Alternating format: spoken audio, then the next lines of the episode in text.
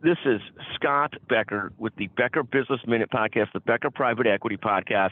The um, the two stories that we're following right now around sort of private equity, consumerism, and so forth are as follows. First, there, there's a report out that consumers are starting to get a little scared as their excess savings start to fall. Now, you have to remember during the pandemic, there were government grants, there were there was government stimulus, there was huge stock market gains, and so many people ended up with a higher cash balance individually than they've ever had ever before. What the big studies show is that that big excess is being spent down significantly over the last year.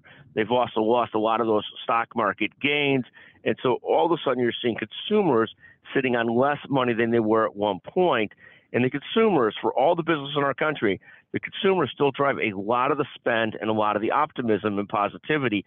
So long term, this movement in the wrong direction for consumers, plus consumers loading up on debt, is, is a very looming negative sign in the long run for the economy, and we'll see how that plays over the over out over the next 12 to 24 months.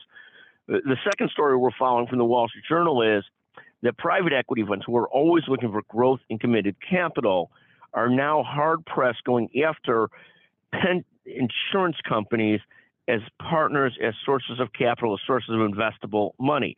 Now, private equity funds are sitting on 1.2 to 1.4 trillion in assets.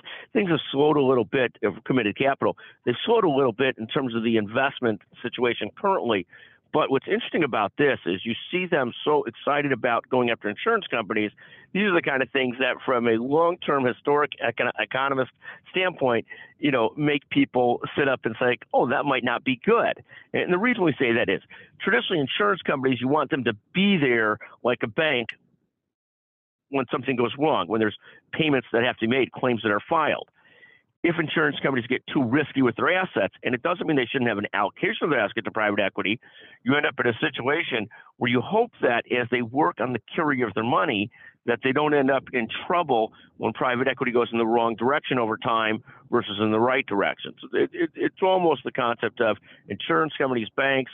Whenever I see them taking more risk with their assets, like the old CDSs, collateralized debt swaps and stuff like that. Uh, you know, the collateralized debt securities. We worry about those things, but we'll see. We'll see if I'm right or wrong.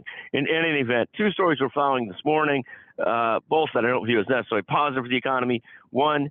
Uh, consumer savings going the wrong direction, consumers getting a little tighter. Uh, uh, second is th- this concept of private equity funds going hardcore after insurers as a big source of their next next bit of uh, of investments for them. Uh, you know, cash to work with for private equity funds to go after them as customers. Thank you for listening to the Becker Business Minute, the Becker Private Equity Podcast. We appreciate you listening every day. If you listen to this one all the way to the end and you text me 773 766 5322, we'll send you a $50 Amazon gift certificate. Thank you for listening. Thank you very much.